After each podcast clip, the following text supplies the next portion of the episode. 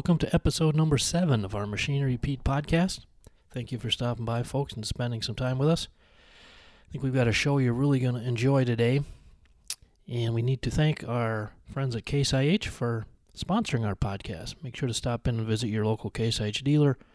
Check out all the latest uh, products and services they have. Uh, they're there to help you. And we also need to mention, uh, not much time left on it, but our Machinery Pete Price Slasher Sale event runs through the end of the month, October, uh, through the thirty-first. And I tell you what, we've got dealer partners all over the country offering some deep discounts on uh, a list of equipment nearly five hundred items deep. Uh, folks, I've seen combines marked down forty-five to sixty thousand bucks on the sale. Again, dealers trying to move a few pieces before the end of the year here. So go to Machinery Pete dot com. You'll see the link. It's our price slasher event.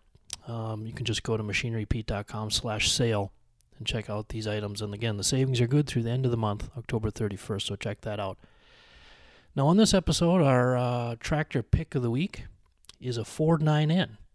I think you'll see why I picked that one in just a little bit here when we get to our guest. But uh, nine N's, of course, iconic tractor. Uh, st- Ford started making them in nineteen thirty-nine, made them for a few years into the early forties.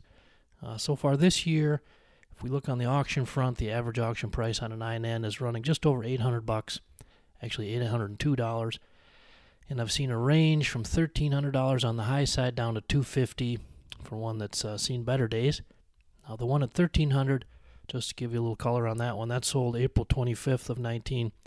Farm auction in Clare City, Minnesota. It's actually the town where I played my last high school basketball game. District playoffs nineteen eighty-four, Benson Braves. We lost, but uh, happy memories. Clare City's a great town. But that Ford nine N there again brought thirteen hundred bucks, and that was sold by my friends at Henslin Auction Incorporated. Alan and Ladon have uh, been really helpful to me over the last thirty years. They do a super job. I know they've got some nice sales coming up you might want to check out. Now, most of the nice nine N's I've seen the last few years at auction kind of fall in that eleven hundred dollars to twelve hundred fifty dollars, thirteen hundred dollars range if they're nice.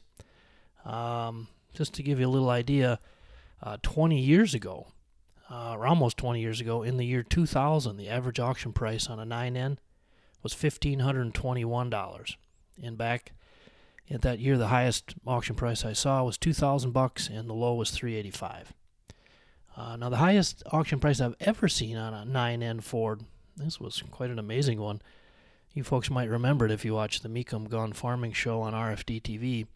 They had a sale, I think it was November tenth of twenty eighteen at their Davenport location, and they had a thirty-nine model nine N with an aluminum hood. I mean, this thing was, talk about cool looking. Actually sold for thirty-two thousand five hundred fifty bucks. So that kind of skewed my averages on nine N's a little bit there, but again, that's the highest nine N I've ever seen. Now, the reason I picked nine N's is because the guest on our podcast this week, which I like to interview folks, uh, was actually an interview I did nine years ago this month, October of two thousand ten. It was a, a YouTube video series that I posted.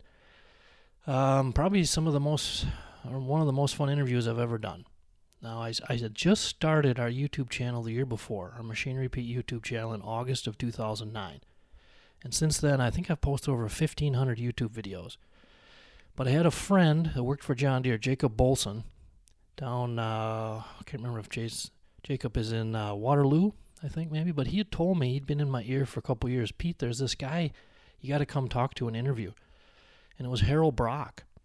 Now, many of you maybe have seen uh, the YouTube uh, interview I did with Harold. And Harold, I just want to feature that again because one of the, the coolest things I've done over the years is when I get a chance to interview folks in their nineties, might be a farmer, might be an old retired farm equipment dealer, might be a manufacturer, but there's so much knowledge. And I'm not even sure, I'm trying to remember why or what made me reach out to Harold, because Jacob had been in my, in my ear a couple years. Pete, you got to go talk to this guy. So this was October of two thousand ten. Harold was ninety-five years old, almost ninety-six. And Harold was the chief engineer on the Ford nine N and the John Deere forty twenty. In fact, Harold was John Deere's first worldwide director of tractor engineering. Iconic individual. So anyway, I called Harold up back then, and I said, "Harold, I'm Machinery Pete. I don't know if you've heard of me, but I'd love to come visit with you." And boy, Harold was so gracious. I went down and spent an afternoon with him in Waterloo at his condominium there, and it, we filmed this video. You can go watch him on YouTube. Just type in Machinery Pete Harold Brock. And I was so green at, at video on YouTube, I hadn't figured out yet that when you're videoing someone, don't shoot towards the sun. But just so happened Harold had a, a favorite uh, lazy boy chair he liked to sit in, and he was ninety-five years old, almost ninety-six. So I said, "Harold, you sit wherever you want, and we'll just turn the camera on." And just talking to Harold, it was amazing. Harold actually went to work for Henry Ford himself when he was a fifteen-year-old kid in Detroit in nineteen twenty-nine. Henry Ford was in his sixties, so back when they would take kids as an apprentice out of high school. So to be able to talk to Harold about what it was like working with Henry Ford, and Thomas Edison would come to the plant, George Washington Carver, and then to be able to talk to Harold about, you know, working as an engineer to, to build the Ford nine N, worked on the eight N's, and then he hopped over to John Deere and talked to him about the next generation tractors. So Harold passed away just not even three months after I visited him. Passed away on uh, January second, two thousand eleven at the age of ninety-six. And I was, I've been ever thankful that I listened to my friend Jacob and went to visit Harold before he passed and recorded this video and audio. So we're going to share that audio now. Again, iconic figure Harold Brock, chief engineer on the Ford nine N and the John Deere forty twenty. Again, this is from an interview I did with him back in October of two thousand ten. We plant corn in Iowa, spray soybeans in Illinois. We pull calves in Kansas, farrow hogs in Minnesota. We raise rice in Arkansas, rye in Canada, and wheat everywhere in between. We farm millions of acres across North America and build every piece of Case I H equipment. Built by farmers, for farmers. Case I H. Rethink productivity. Well, Machinery Pete here, and Harold, I want to thank you for having me down today. It was very nice of you to make time. I know you have a very busy schedule, but uh, boy, I think uh, we've got some pretty cool history here of uh, kind of the development of American agriculture, and it's a direct link back through you, my friend. Uh, why don't you tell me again uh, how you started with Ford back in what year was it, Harold? nineteen twenty-nine. nineteen twenty-nine. And you actually worked, you were an apprentice for Henry Ford.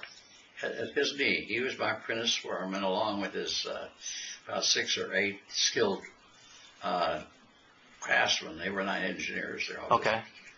Skilled people. Sure. So you worked on the automotive side for Ford? For the Model A. Mm-hmm. Okay. So you started in the late twenties, and then tell me about how, how uh, the eight N and the nine N, your your involvement there uh, with with helping Ford develop those tractors, Harold. Well, Ford's had an insatiable desire to get rid of animal power, and that went back to the early days of the Model T. So sure. He wanted to get rid of animals, horse and buggy, so he made okay. a vehicle that would replace the horse and buggy. And and then he, in, during World War One, the British uh, farmers' children were all gone to war, and he made the uh, Fordson for England. Oh, sure. Uh, so that they could uh, farm with right. machinery instead of horses. Right. And uh, and then he continued to make the Fordson, but he never could.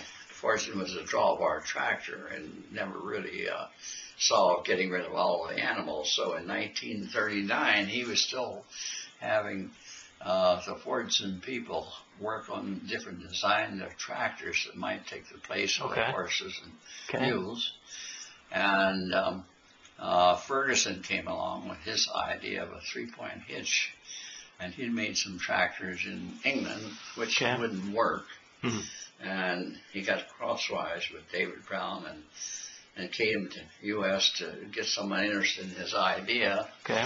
Went to J I. Case, and they weren't interested, and came to Mister Ford and demonstrated how with his three-point hitch uh, he could go into a little enclosed area and plow it and disc it and come sure. out without any wheel marks with his okay. hydraulic lift. And that impressed Mister Ford, and of course Mister Ford didn't ask anyone what we should do. He made the decision. He was the boss, so huh? He just shook hands with Ferguson and said, well, we'll, de we'll design a new tractor and we'll make it and you can sell it. Okay. And that's how it got started. And, wow. uh, his, and then they uh, had the fellow in charge of the Fordson tractors uh, start with Ferguson, uh, but There, my, the fellow in charge of engineering, um, who I work for him, uh, talked to Mister Ford about me taking over, because the problem was that this fellow was on the Fordson. Uh, he thought he knew more about designing a tractor than the people were going to tell him how oh. to design it. Mm-hmm. So Ferguson wanted to be there, and Ford wanted to be there. Uh, Sorensen, the chief operating officer, and, and then the chief engineer. They all wanted to say, I, I'm, I'm the one that's going to do it, and we sure. want to do it in a hurry. And Mister Ferguson impressed Mister Ford on the fact that we should do it in a hurry. And this was in December of thirty, thirty-eight. December nineteen thirty-eight, yeah, uh, okay. And, uh, and so anyway, uh, Simpson couldn't get along with all these different bosses giving him instruction, and none of them would get together as a group. Okay. So my boss said, well, since you've been apprenticed to Mister Ford and he likes you, you take over. So I took over, and wow. then as they came to me, well, uh, each one I'd have to say, yes, I'm, I'm listening, but then when I got through, well, I did it my own way. But, wow. but I had to be very diplomatic because they never get together as a group. Hmm. So anyway... Uh, they gave me the challenge, and, and the challenge was that by Mister Ford that if you could make a, a tractor that would uh, replace the team of animals and the harness and ten acres of land, yep. the cost of that, it would be so good for the farmer because sure. they could raise food on the ten acres, yep. not have to work for those animals, and they'd also be more productive. So that was really Henry Ford's mission. That's, to that's his, his mission, and he wasn't profit-oriented, so... He said that was five hundred eighty-five dollars, and uh, and so when we got through and went in production, six months. Took takes about three, four years deer to do that. Mm-hmm. But anyway, uh, we we went into production, and uh, we didn't know what it cost us really. Mm-hmm. So we put the thing in the middle of the car industry. Because the factory was making a total car, one hundred thousand employees. Wow. So we put the tractor line right in the middle of the factory, and, and put Ferguson's office also in the factory. Jeez. And, and didn't tell Mister Ford what it cost, because we didn't really know. So mm-hmm. we did sell it for five hundred eighty-five dollars. five hundred eighty-five dollars was the... That was retail. That was the eight N? Yeah. No, nine N. The nine N, okay. So anyway, that's how it got started. And then, of course, the war came along and shut us down. Right. Because of critical materials. And uh, and after the war, of course, the uh, they Ford reorganized by bringing uh, Henry the Second, the old man, finally gave up. Uh, he was getting very feeble. Okay. So now, when you started working for with with Henry Ford, Harold, Senior. You were how old? You were twenty. I was fifteen you when were, I first started as his pre, when, in the trade school. Okay, that's right. You were fifteen, and Henry was in his sixties. Sixties. Okay. No. What was he like as just as a guy? Oh, he was wonderful. He, he liked young people, but uh, older people were afraid of him. He made decisions beyond the. Off a hip, shot from hip. Oh, okay. And they were never feeling very secure with him. And of huh. course, I was a, was a trade schooler, and I felt very secure with him. And uh, and he liked young people. Huh. I'll so anyway, he was a good boss, and also he wanted to be the project engineer. He was a micromanager. Okay. Because he would come in every morning and say to Mister Uh, Sorensen, who had no titles, he was no organizational charge for it. Okay. And Charlie had the total worldwide operations. He'd say to Charlie, how many people are on, are producing a part of the car? And Charlie would say one hundred thousand. Wow. And how many are not producing a part of the car? Well, two hundred fifty. And so that's how he kept his costs down. He had no accountants, no lawyers. Uh, and he was just wanting to produce a low-cost car. Right. Uh, but he was there as a project engineer. He didn't want to be in his office. He was not an office okay. person. So So uh, I had lots of acquaintances. And of course, since he was not a socialite, he had lots of famous friends that would mm. come and visit him, like sure. George Washington Carver and uh, wow. Harvey Firestone and Burroughs and Burbank. And, so you got to. And, and so I got the chance to meet them. Gee. In fact, you know, in February we have what we call Black History Month. Mm-hmm. The third grade teacher here at Logan found out I knew Carver because he worked with us on sure. soybeans.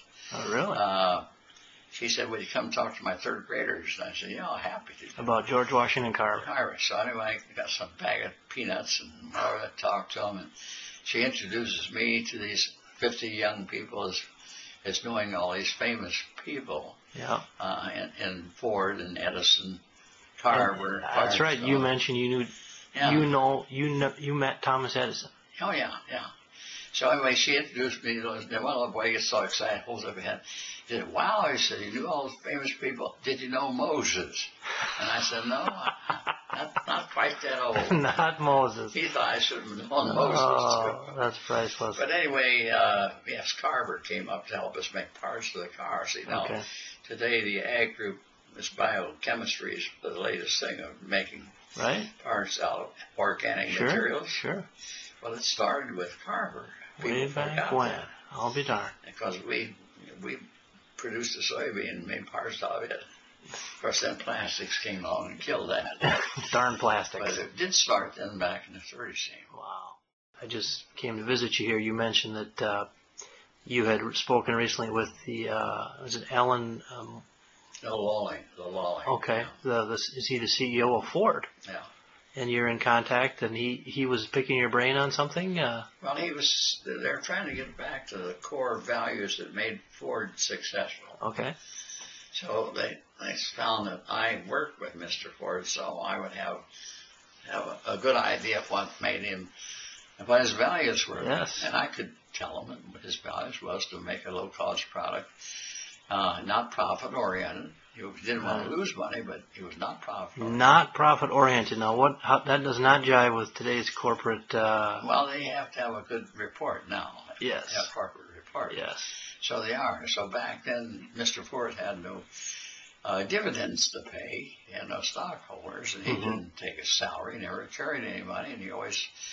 told me... Uh, Never carried any money? No, and when I was with him, um, and I was an apprentice to him, well, I was getting, I think, thirteen cents an hour I was being paid. thirteen cents an hour. And, and I said, and the factory workers were getting about, oh, forty cents an hour. Okay. But I'd say to him, well, I want to, I need more money to, to impress my girlfriend. I'd like to take her out to show and buy her hammer.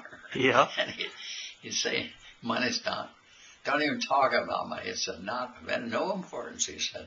It's only what you do with money to make build a better world for other people. Wow. And so he never carried any money. And when I, I'd go with him and, and he'd want to get a candy bar, somebody borrow a nickel, and I never get it back. Henry and, Ford's borrowed nickel from nickel well, from you. Uh, that's that's awesome. He, and the other thing was that. Uh, And thirty-three, you know, and he also said, "Now with your thirteen cents an hour, you ought to save some money." And I said, "Oh, that's kind of tough."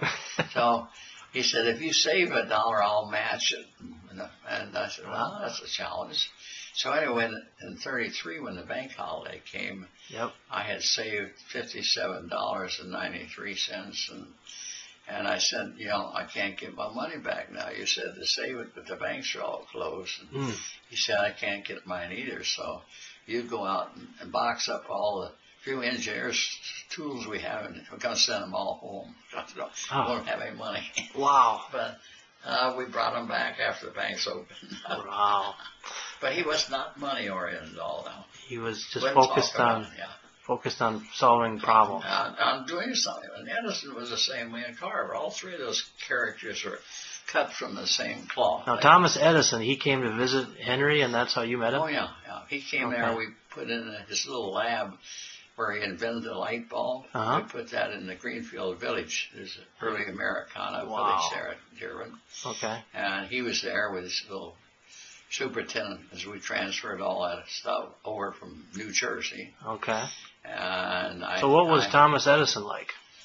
the same way. He uh, very quiet, uh, putted at nighttime, uh, seldom went to bed. He'd sit in his chair in his little lab, and and Francis Jell, his little superintendent, uh, uh, would have to stay there with him, because he, he said, well, Mister Edison would get, get an idea at two o'clock in the morning, and he's sat in that chair, would have to go to work. Just gotta get out. So, so Edison was still active right up right up to the end. He was not a socialite. Okay. Uh, also had a hearing problem, and hmm. I remember um, uh, we used to yell in one ear, and we said to him, well, wouldn't you like some kind of a hearing aid? And, and he said, no, if I could hear, he says, my wife would make me go to church. And so he was real happy oh, not being able to hear. Wow. But he was, yes, he and Carver and, and Ford were all the same. They, they puttered at nighttime and right. in their spare time. They didn't socialite. Now, Harold, tell me, I've heard a story, and I, I think you mentioned before to me that's true, about the development of the eight N and its color scheme.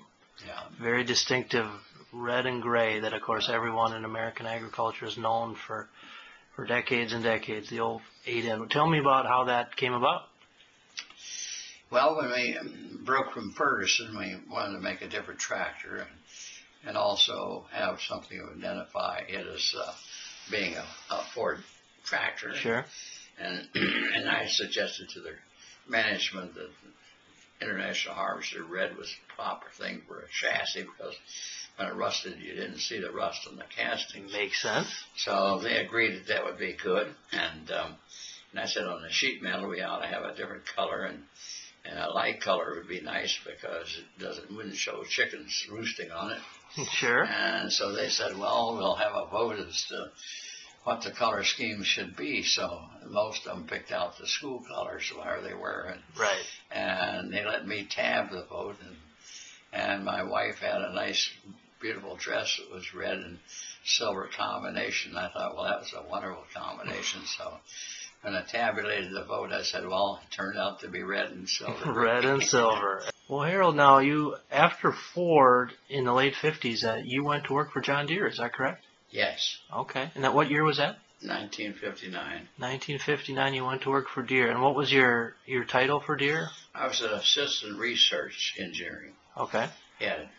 And so the, the kind of the mission at that time for Deere in the late fifties was to develop a... a Just the new generation of tractors. Okay. The thirty ten, forty ten tractor. Okay, the ten series. So now we're coming up on a fifty-year anniversary. Yes. Of the release of those. And tell me what the early days with Deere were like back in the late fifties, early sixties. Well, it was um, a complete reorganization for Deere. It was a, a major change that Deere, as great as we had in the model...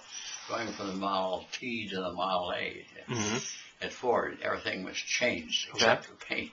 Hmm. And that was true with Deere. Okay. Everything was going to, with a clean sheet of paper, there wasn't going to be any carryover of the old design. Hmm. And so the only thing was carried over was the green and yellow paint. And how many engineers were involved? Well, they just had a handful of engineers to start. Okay. And maybe half a dozen.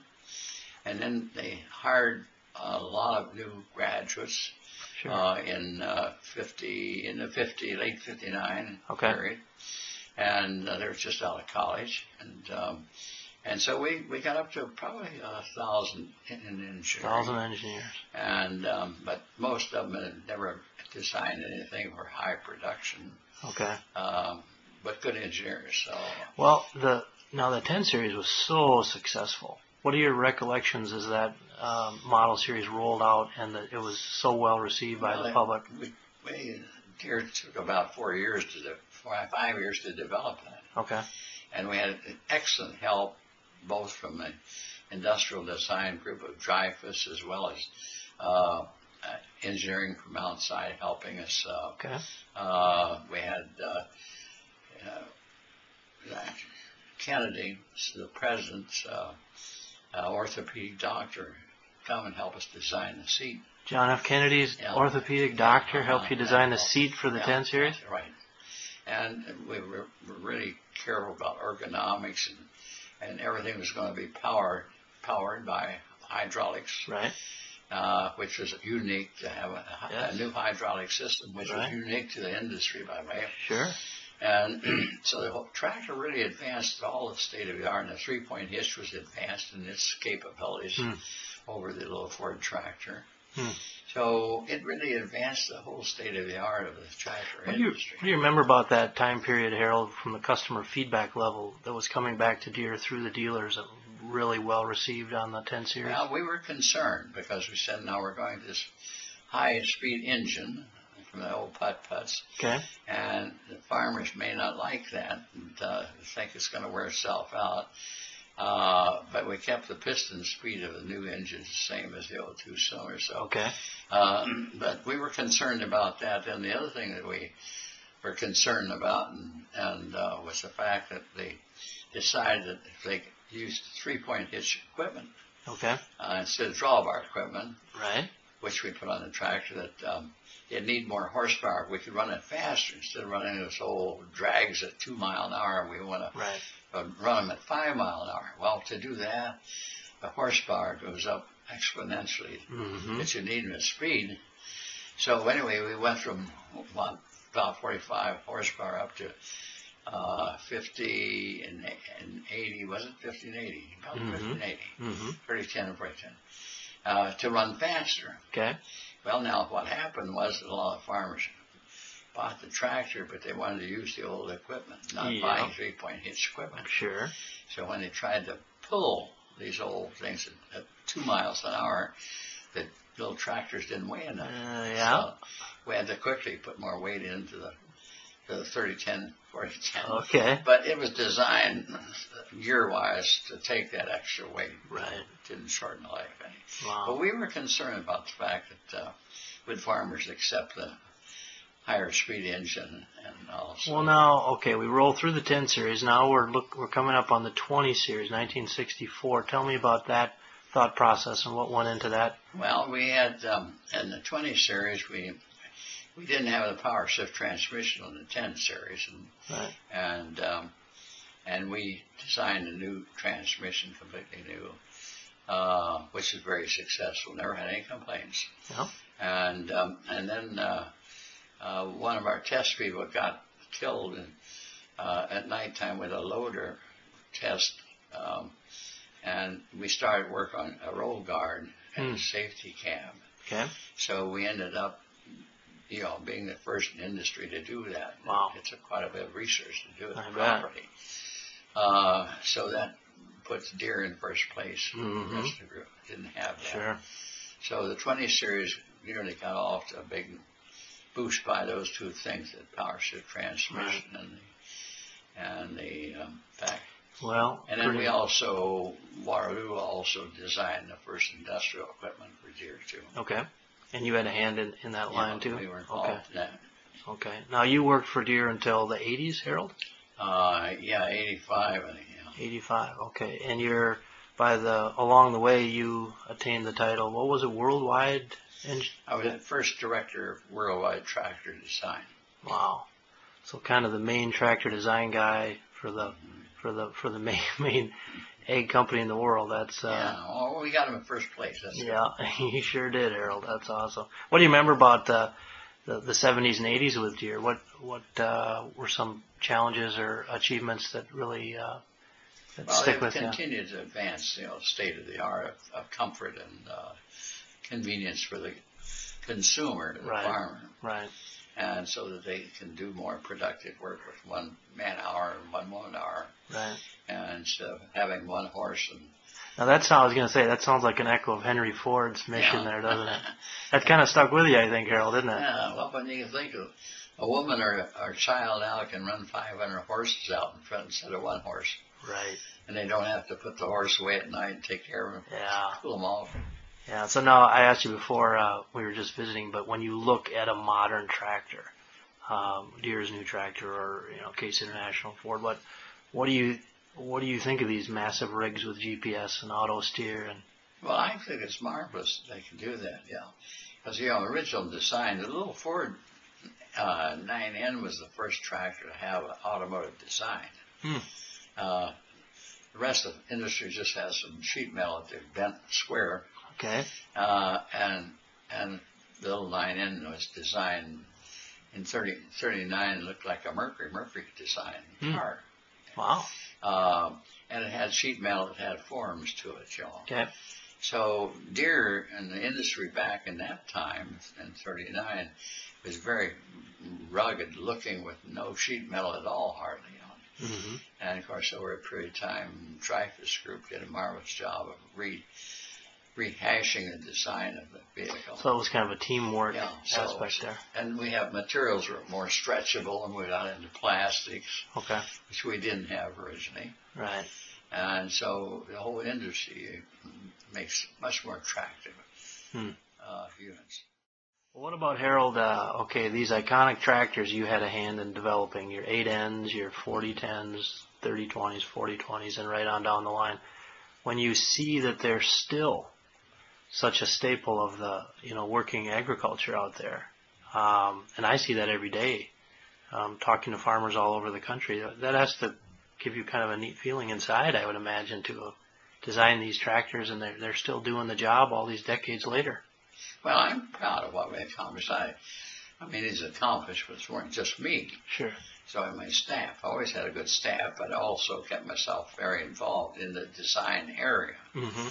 I was never an office paperwork person, and I got that from Mister Ford, too. But, uh, he didn't have anyone. Only paper we could have with Mister Ford was what you carry in your pocket. That's why I got these little cards. There you go. So uh, I always want to be the, the project engineer too, you know. So, and I'm so proud of what we've done as an industry. Right. Because it wasn't just Deere; you know, the rest of the industry did right. a nice job. Right. Well, that's pretty cool, Harold. It's uh, yeah, I I really appreciate you taking the time to visit with with me today. And uh, gosh, I think a lot of people are going to find your insights into the development of all these classic tractors uh, fascinating. It's just been uh, terrific. Thanks again. It's been a labor of love. Well, there you go, folks. My interview from nine years ago this month with Harold Brock. And again, that was just uh, less than three months before Harold passed at age ninety-six. And I just loved his last comment there. Kind of a message to us going forward. Kind of a sign off. He said, uh, you know, Pete, it's been a labor of love. And isn't that the truth? I think in these challenging times in agriculture, for all of us, it's important to remember that. Times are tough, but we're doing this um, out of a good place. Feed the world. And again, important message to remember. So again, I hope you enjoyed our visit with Harold there. And just a little uh, something to think about here as Thanksgiving is coming up about a month from now. I try to remind people of this, especially young people, every year on social media, but when you have the chance and you're around your relatives, your grandma, your grandpa, your uncle, your great aunt, and we all have these cell phones with great video and audio, record them. Ask them some questions. What was it like in the thirties, the forties, the fifties, the sixties? Uh, there's so much knowledge there. And the, the other thing I've always been struck by is just people's voices. So to hear Harold, you know, nine years later, delivering, you know, his life's truth. Very powerful. So again, think about that with Thanksgiving coming up. And again, thanks to our sponsors, Case I H, for making this Machinery Pete podcast possible. And thank you for stopping by. Until then, we will uh, we'll see you at the sales.